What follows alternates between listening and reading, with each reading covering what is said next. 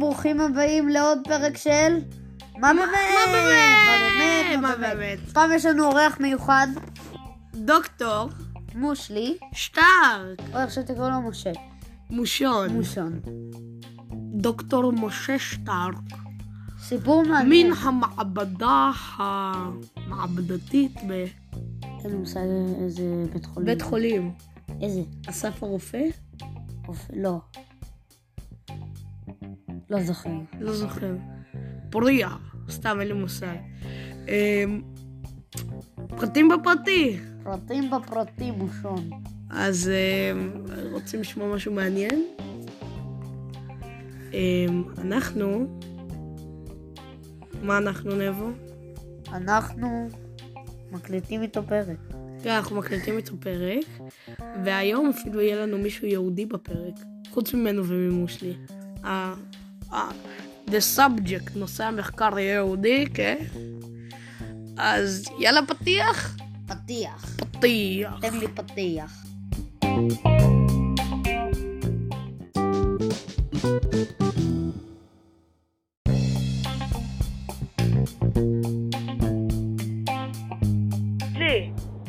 בידיעה שזה תפקידו. מושלי! כן! קרתה טעות! מה? רק עכשיו התחלתי להקליט. אוקיי. אז אנחנו נתחיל מההתחלה. טוב, אני אחזור הביתה, רגע. חזרת הביתה? לא, לא. אוקיי. אמייזינג. וואי, נופה. מה יש להם? לך תצעק על אמי. לך תצעק על אמא. היא התחברה לנו לבלוטות. משוכללת לכם. אוקיי. פשלה. תקלה טכנית. מצנזרים את זה. והנה התחברנו. רגע.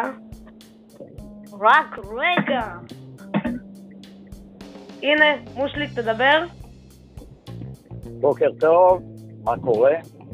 אה, אוקיי, אז בשלוש בפברואר, בשלוש בפברואר אלף תשע מאות עשרים, אה, נולד דוקטור הנרי יהודה היימליך, הוא משלנו.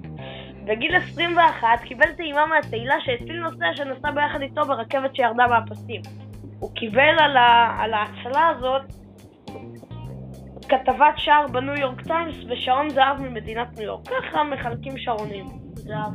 זהב, זהב. לא סתם. זהב. לאחר מכן הוא שירת כרופא בצבא האמריקאי במלחמת העולם השנייה. במלחמת העולם השנייה. אחרי המלחמה הוא הפך למנתח לב בבית חולים בניו יורק. הוא תמיד חיפש עוד אנשים לטפל בהם, בידיעה שבתור מנתח הוא יכול לעזור ולהציל רק חלק מהאנשים. באמצע שנות ה-חמישים הוא פיתח ניתוח שנותן לאנשים עם בעיות בגרון לבלוע מזון. הוא קרא לניתוח ניתוח היימליך. אתה מכיר אותו? אתה מכיר אותו, מושלי? אה, זה זה שעושים לו לחיצה בבטן שנתקע ב... בגרון? כן. כן. אה, אוקיי. אוקיי. חוץ מזה, אתה שמעת עליו עוד משהו? לא. אוקיי. אמ, הוא קרא לניתוח, ניתוח היימליך. אחר כך הוא המציא מכשיר שעוזר לאנשים עם קריסת ריאה. הוא המציא מין שסתום כזה ששמים בבית החזה. הוא קרא לשסתום, שסתום היימליך. כספורי. אמ... בשנת אלף תשע מאות שישים ושלוש מפרסם הפתולוג אה, רוברט הוגן מאמר בו הוא קורא לכל קהילת הרפואה למצוא פתרון ולהתעורר כדי לטפל בבעיה רפואית חשובה. גרלי. הוא מנע שם כמה מקרי מוות של סועדים במסעדות ב- בעיר פילדלפיה בזמן האחרון, ולכולם אותה סיבת מוות, התקף לב. נמצא, okay. נמצא שכל אותם האנשים שמתו, מתו עם אוכל בדרכי הנשימה, וכך הסתבר שסיבת המוות האמיתית שלהם הייתה חנק. הוא הפציר בכל קהילת הרפואה למצוא לזה פתרון. כמה רופאים ניסו לפתור את הבעיה, כמה המצאות ביזריות יצאו מהסיפור הזה. ה-throat evac, שהוא פשוט שואב אבק קטן שנכנס לגרון. ומוציא את האוכל. מה אתה אומר על זה, מושלי? מדהים, שואב הבק, זה קשור לפסח. כן, זה אקטואלי, זה אקטואלי לאללה. אקטואלי, כן. אוגן בעצמו פיתח מכשיר שנקרא צ'וק סייבר, שזה כמו פינצטה גדולה וארוכה שנכנסת לגרון ולוקחת משם את האוכל. הייתי מעדיף לא להשתמש בזה. אין, אין, זה כל אנשים טיפשים. בשנת אלף תשע מאות שישים ותשע עבר היימליך לסינסינטי, אשר מונה לראש יחידת הניתוחים בבית חולים מקומי שהיה שם. הוא ניסה לפתח פתרון למקרה חנק, והמוטו שלו היה שזה יהיה פשוט עד כדי כך שכל אדם יוכל לבצע אותו. הוא ידע שכאשר אדם נחנק, יש לו בריאות, יש לו בריאות, הרבה אוויר. לכן הוא חשב שהדרך הכי טובה לפלוט עצם כלשהו מהגרון היא להפעיל לחץ ולשחרר את זה כמו פקק, הנה. פקק. אמ... לא יודע, כשאני קראתי את זה, אז אני חשבתי, למה שהוא ירצה לפלוט עצמות מהגרון? זה הכי טובה לפלוט עצם מהגרון. ככה, ככה הוא כתב. אבל העצם נתקעת גם, כי היא גרמית. לא, אני אומר עצם, נגיד, העצם הזאת של הגורגרת שיש לך וזה עושה כזה... לא, לי אין. לטל. לטל יש. טוב. אוקיי. אוקיי. הוא לקח כלב ביגל והלך למעבדת בית החולים שלו. הוא סימם את הכלב. ביגל זה לא הכלבים הארוכים האלה? ביגל זה בייגלה. תדבר לי. הארוך הזה. הוא סימם את הכלב. לפי דבריו, זה היה ברמה של שלוש עד ארבע משפעות חריפים בבער. הוא דחף לכלב כדור ארוך לגרון וניסה לשחרר אותו. קודם כל הוא לחץ על בית החזה. לפרוטוקול זה לא עבר. הוא עבר לסרפת, לחץ שם והצינור פשוט נורא חוטף. פיצוץ. פיצוץ. הוא לקח עוד שלוש כלבים ועשה להם מעתק הדבק, וזה עבד על כל הכלבים. כדי לוודא את זה, הוא לקח בשר נע מהקפיטריה ונתן להם לאכול, ואז מיד תפס אותם והעיף להם. תאר לך את זה. הוא כזה, אה, רק רציתי לאכול, בטח. אתם אתנן מה זה. אתה עוקב, מושלי? לא הבנתי מה היה ההבדל בין הכלב הראשון שלא הצליח לשאר הכלבים. בהתחלה הוא ניסה לעשות על הכלב בבית החזה, לא קרה כלום, ואז הוא עבר לסרפת, לחיצה על הבטן, וזה עבד. אה, אוקיי. כדי לוודא את זה, הוא לקח בשר נע מהקפיטריה ונתן להם, ואת זה שמעת? כן, כן. אוקיי. הוא היה צריך להוכיח שזה עובד על בני אדם. הוא לא הוכיח את זה. הוא כתב מאמר למגזין רפואי בשם Emergency Medicine. מושלי, איך, איך כותבים מאמר למגזין רפואה? כותבים מאמר, שולחים ומקווים שיקבלו אותו. צריך ביקורת, נכון? כן, הוא עובר ביקורת. אז, אז העיתון הזה לא היה עושה ביקורות למאמרים. אוקיי, זה עיתון לא משהו. כן. כל אחד פשוט יכל לכתוב שם. הוא כתב שם בפירוט על התרגיל ההוא, וכתב שזה עובד על כלבים. לא על בני אדם. ובסוף המאמר הוא קרא לכל הקוראים לנסות את התרגיל ולדווח על התוצאות. אין לי הוכחות, אתם תהיו הוכחות. בסדר? אם זה לא, אם זה לא עובד, זה בסדר. אם זה עובד, זה... מצוין. לא, לא, אם זה עובד, זה תרגיל היימליך. אוקיי. הבנתי. לא היה לו כסף לעשות ניסויים, אז הוא אמר לקוראים, תעשו אתם את הניסוי ותדברו. לא, לתזמן בן אדם שנחנק. לא נעים. לא, על כלבים הוא פרסם. נכון. הוא קרא לתרגיל, תרגיל היימליך. אחרי הכתבה, היימליך שכנע את אחד הכתבים בשיקגו דיילי ניוז לכתוב עליו כתבה בעיתון. שבוע לאחר מכן, בעל מסעדה סיפר כי הציל שכן שלו שנחנק עם תרגיל היימליך. הרבה כתבות נכתבו עליו ודיברו לשבחו, לעומת זאת הוא צבר גם ספקות. הצלב האדום דרש הוכחות מוצקות, כשלא קיבל את ההוכחות, שמו אותו בתור מקום שני בהמלצות לרשימת פעולות למקרי חנק. היימליך לא אהב. הוא לא מסתפק במקום שני. אחרי מה שמו אותו לדפיקה על הגב. איימליך זעם, הקהילה הרפואית לא שמה עליו, אז הוא עקף אותם. הוא התחיל למכור פוסטרים וחולצות ועוד דברים מהסוג הזה. בנוסף הוא פרסם סרטונים שמדגימים את התרגיל, זה היה כזה סרטוני אימה.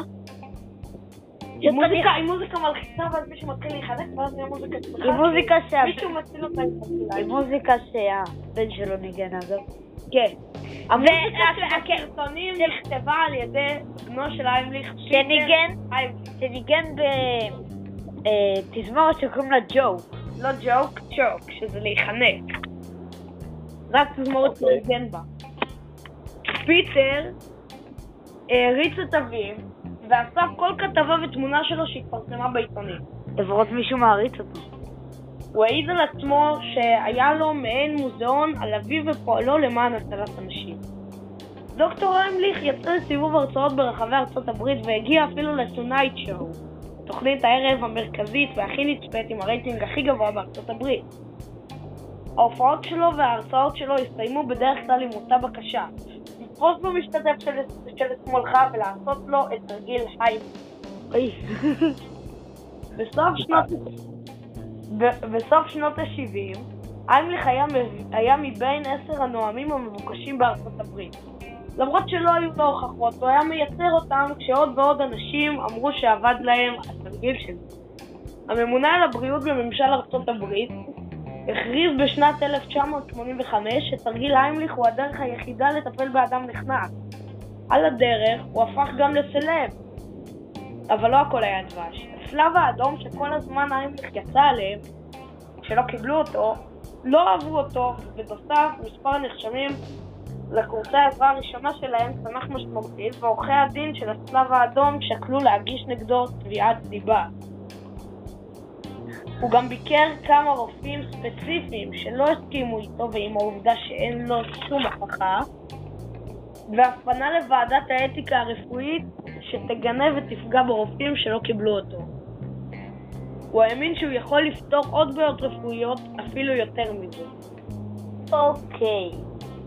ובשלב הזה טוב להתחיל לחשוד. עד לכאן הכל טוב, נכון מושלי? כן, לגמרי. אמצעי שסתום, אמצעי ניתוח שעוזר לאנשים לבלוע.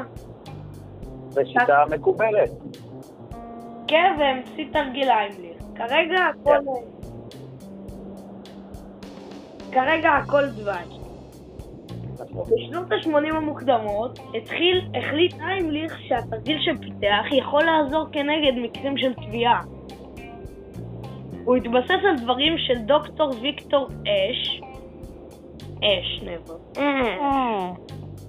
שהשתמש בתרגיל בשנת אלף תשע מאות שבעים וארבע כדי להציל אדם שטבע. אחרי עוד מקרים, אחרי עוד תגובות במקרים דומים, ב-אלף תשע מאות שמונים וחמש הלך היימליך לכנס של התאחדות רופאי הלב האמריקאים והצלב האדום. הוא נאם שם ואמר שתהליך ההחייאה הנפוץ צריך להיות מוחלף על ידי תרגיל היימליך. שוב פעם הוא לא הביא הוכחות.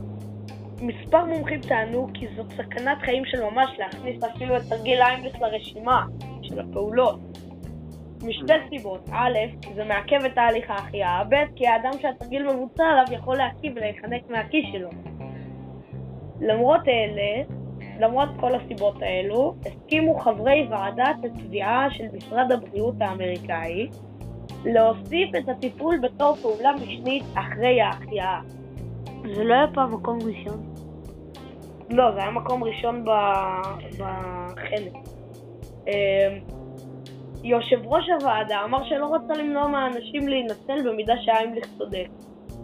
הוא שוב פעם החליט לעקוף את ועדת הרפואה, ובש... כי הוא היה מקום שני, ובשנת אלף תשע מאות תשעים וחמש הוא נאם בפני ארגון המצילים האמריקאי להתעלם מהנחיות איגוד רופאי הלב והצלב האדום וללכת ישר על תרגיל היימליך. הוא אמר, לדעתי, משפטי נירנברג הוכיחו שלא ניתן לסלוח לאנשים שהרגו חפים מפשע ואמרו שרק מילאו פקודות. מה הקשר?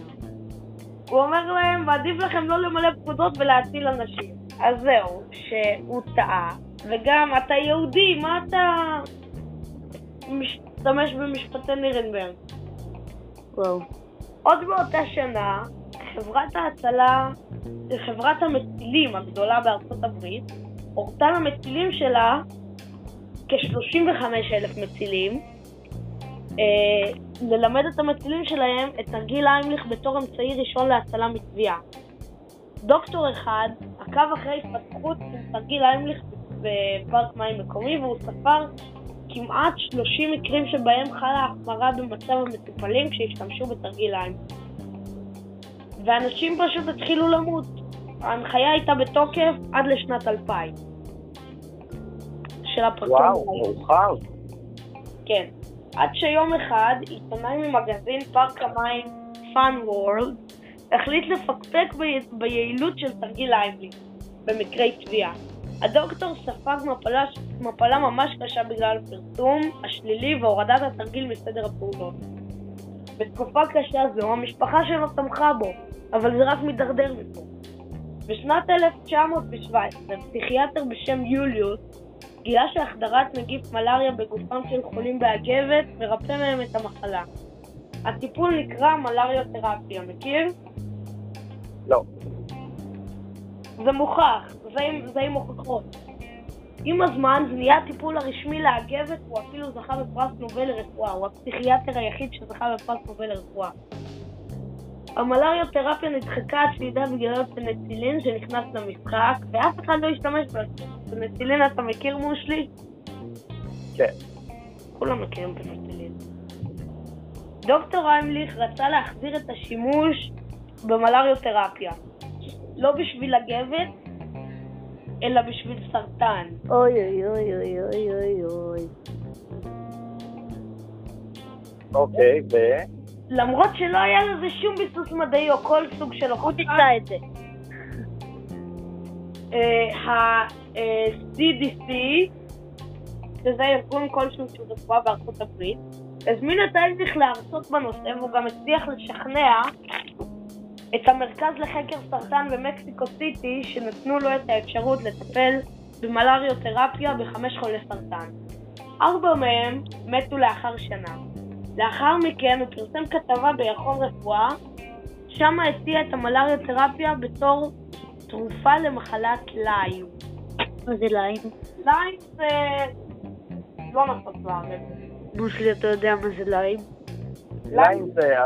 זה מחלה שמתפתחת בשנה מטורפת, ועייפות, וחולשה, לא יודע, משהו כזה. ניוון שרירים? לא, לא ניוון שרירים. ברגע שאמר את זה, אנשים מכל רחבי הגלובוס פנו אליו לטיפול. אחת המטופלות שלו אמרה בראיון, אם מישהו יפנה אליי לגבי דוקטור היימליך והטיפול שלו, אני לא יאסס להגיד, להגיד לו לברוח לכיוון ההפוך. גם קהילת החולים בליים נטשה את היימליך, אבל פה זה לא נגמר. אולי תהיה שבחו. כן, הוא אספרטיבי לאללה. מקום שני לא מספיק לו. עכשיו גם כאילו... הקש לערב אנשים, נכון לבוא? כן. תגיד. לא, אבל פה, אבל פה היה קייס, אם ה-סי די סי הזמין אותו להרצות, כנראה שהיה דברים מאחורה, ולא סתם החלטה שלו לדחוף את זה. בתחילת שנות ה-תשעים, אפילו טען שהמחלה יכולה לעזור גם נגד איידס. אוי אוי אוי. מלריותרפיה. כידוע, מושלים איידס עושה, תוקף לימפוציטים מסוג סי די פור. מה הוא תוקף? נכנס, הוא תוקף את מערכת החיסון. תוקף את מערכת החיסון. מה אתה אומר על הרעיון של דוקטור היימליך להכניס עוד מחלה? גרוע, גרוע מאוד. הוא חיפש כסף במקום לעשות את זה. מומחים קראו לרעיון שלו מסוכן וחסר כל בסיס מדעי, אבל את היימליך זה לא עניין.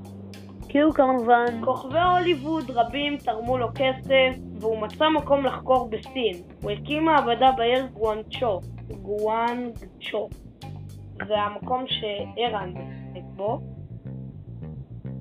שבה חקר נשאי איידס עם מלריה. הרופאים קיבלו בין חמשת אלפים לעשרת אלפים דולר על כל מטופל, ממכון היימליך לרפואה. וואו. אחרי שגם שם לא הלך לו, הוא פנה למדינות אחרות ובסופו של דבר בנה מעבדה באתיופיה. שם הוא לקח נשאי עד שכבר נדבקו במלריה, אבל לא נתן להם שום טיפול כדי לראות מה קורה. זה נכשל גם. בשנת אלפיים ושתיים קיבלה אוניברסיטת יו סי אל איי אימייל. מאיזה ארץ? מארצות הברית. אני שיחקתי בבקריה. בצורה קודמנית.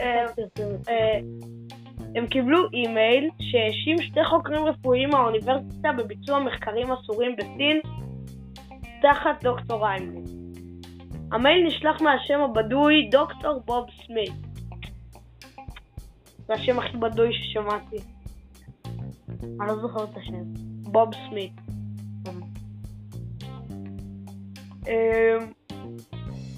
עורכים של מגזיני רפואה ועיתונים מובילים החלו לקבל גם הם מכתבים שמשמיצים את היימליך ואומרים שאת הניתוח הזה של השסתום הוא לקח ממישהו אחר. בשנת אלפיים ושלוש הוקם אתר שזהה בכתובת שלו ובמראה שלו לאתר של דוקטור היימליך, וכששם היו רק השמצות. אוקלה יו סי אל איי החלה לחקור את זה וגילתה שבאמת אחד מן החוקרים עבר על החוק בקשר למחקר רפואי בארצות הברית. באחד מן העיתונים בסינסינטי פרסם כתבה, פורסם כתבה בה קוראים להיימליך שקרן וגנב על עמוד השער. המשפחה כולה נפגעה מזה. פיל, הבן הבכור, אמר לתקשורת שזה דבר לא יפה לעשות בשנותיו האחרונות של, של אבא, ובשנת אלפיים וארבע אה, מר היימליך רצה לשקם את עצמו, אה, והוא העסיק את ויקטוריה עם שם משפחה ארוך שלא היה לי כוח לכתוב, בתור חוקרת מחלות ממכון היימליך. אה, והיא נדרשה לכתוב מאמר על המלריותרפיה. לאחר ארבע חודשים, אה, לאחר ארבע חודשי מחקר, פרסמה ויקטוריה את המחקר שלה. שהמסקנה שלו הייתה שאין מה לעשות ניסויים עם מלריותרפיה, וזה לא מרפא איידס, זה לא מרפא ליים וזה לא מרפא סרטן חוץ מהגבר. בשנת אלפיים ושש הצלב האדום אפילו הוריד את תרגיל היימליך למקום השני ברשימות הפעולה בחנק. החליפו את התרגיל עם גם החליפו לתרגיל את השם, במקום תרגיל היימליך לדחיפות חזה. מושלי? כן, אני מקשיב. היימליך התעצבן ושכר חוקר פרטי שימצא מי כל כך רוצה להכפיש את שמו. הוא נתן לחוקר רשימת שמות של אויבים שלו והחוקר יצא לדרך. זה לא היה אף אחד מהאויבים ברשימה.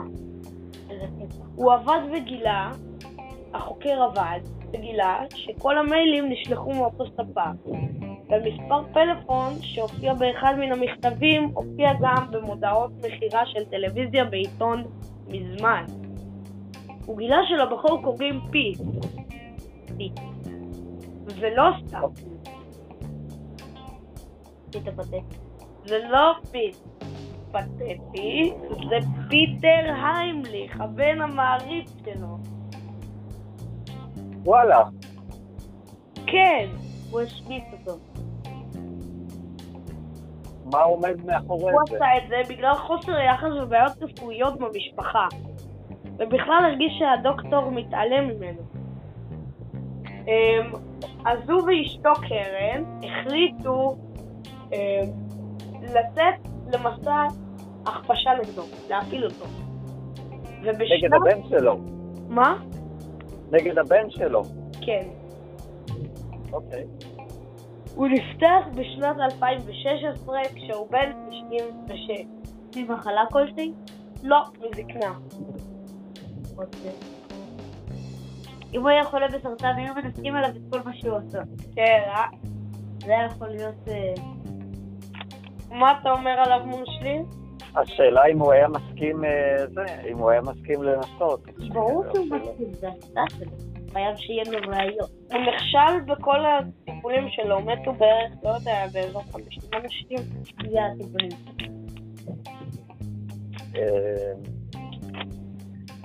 מעניין, מעניין. מה זה אומר? מה המסקנה?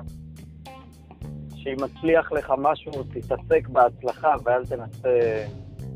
אם מצליח לך משהו, תישאר איתו ואל ת... לא לנסות, לא לנסות את זה בבית. כן, בסדר, ההצלחה שלו הייתה אולי מבוססת קצת מבחינה מדעית. הוא עשה ניסויים אמפיריים בכלבים וכל מיני כאלה, אז נניח שזה בסדר, אבל כל שאר ההשערות שלו לא היו מבוססות על ניסויים. הוא עשה ניסויים על בני אדם. אוקיי, וכל השאר זה היה, כן, מבוקרים. הוא קודם כל הלך בדק כלבים, היה בסדר, והמליץ לעשות את זה בבני אדם. כל השאר היה ישר, כאילו, אמר, טוב, נעשה את בני אדם, לא לפי מה שהבנתי ממך. אז מושלי, תגיד, מה העבודה שלך בדיוק? אתה כתב, אתם חוקרים קורונה? לא. ואתה גם לא עובד עם עכברים. אז... מה אתה עושה? ברוך השם. אתה עושה משהו עם הכבד או לא יודע מה?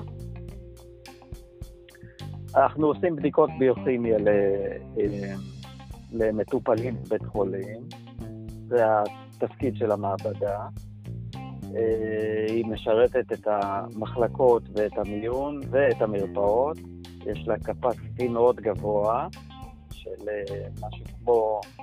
ואין שם את רינה. רינה הלכה. רינה יצאה לפנסיה, כן, היא ניהלה רכש בתקציב של שמונה מיליון. לא הבנתי מה זה הרכש. העבדה רוכשת ריאגנטים. אה, כשאתה כל הזמן יוצא לטייל כדי לבדוק איזה רכש אתה רוכש? לא, זה המכשירים, אבל את המכשירים צריך להכיל ו...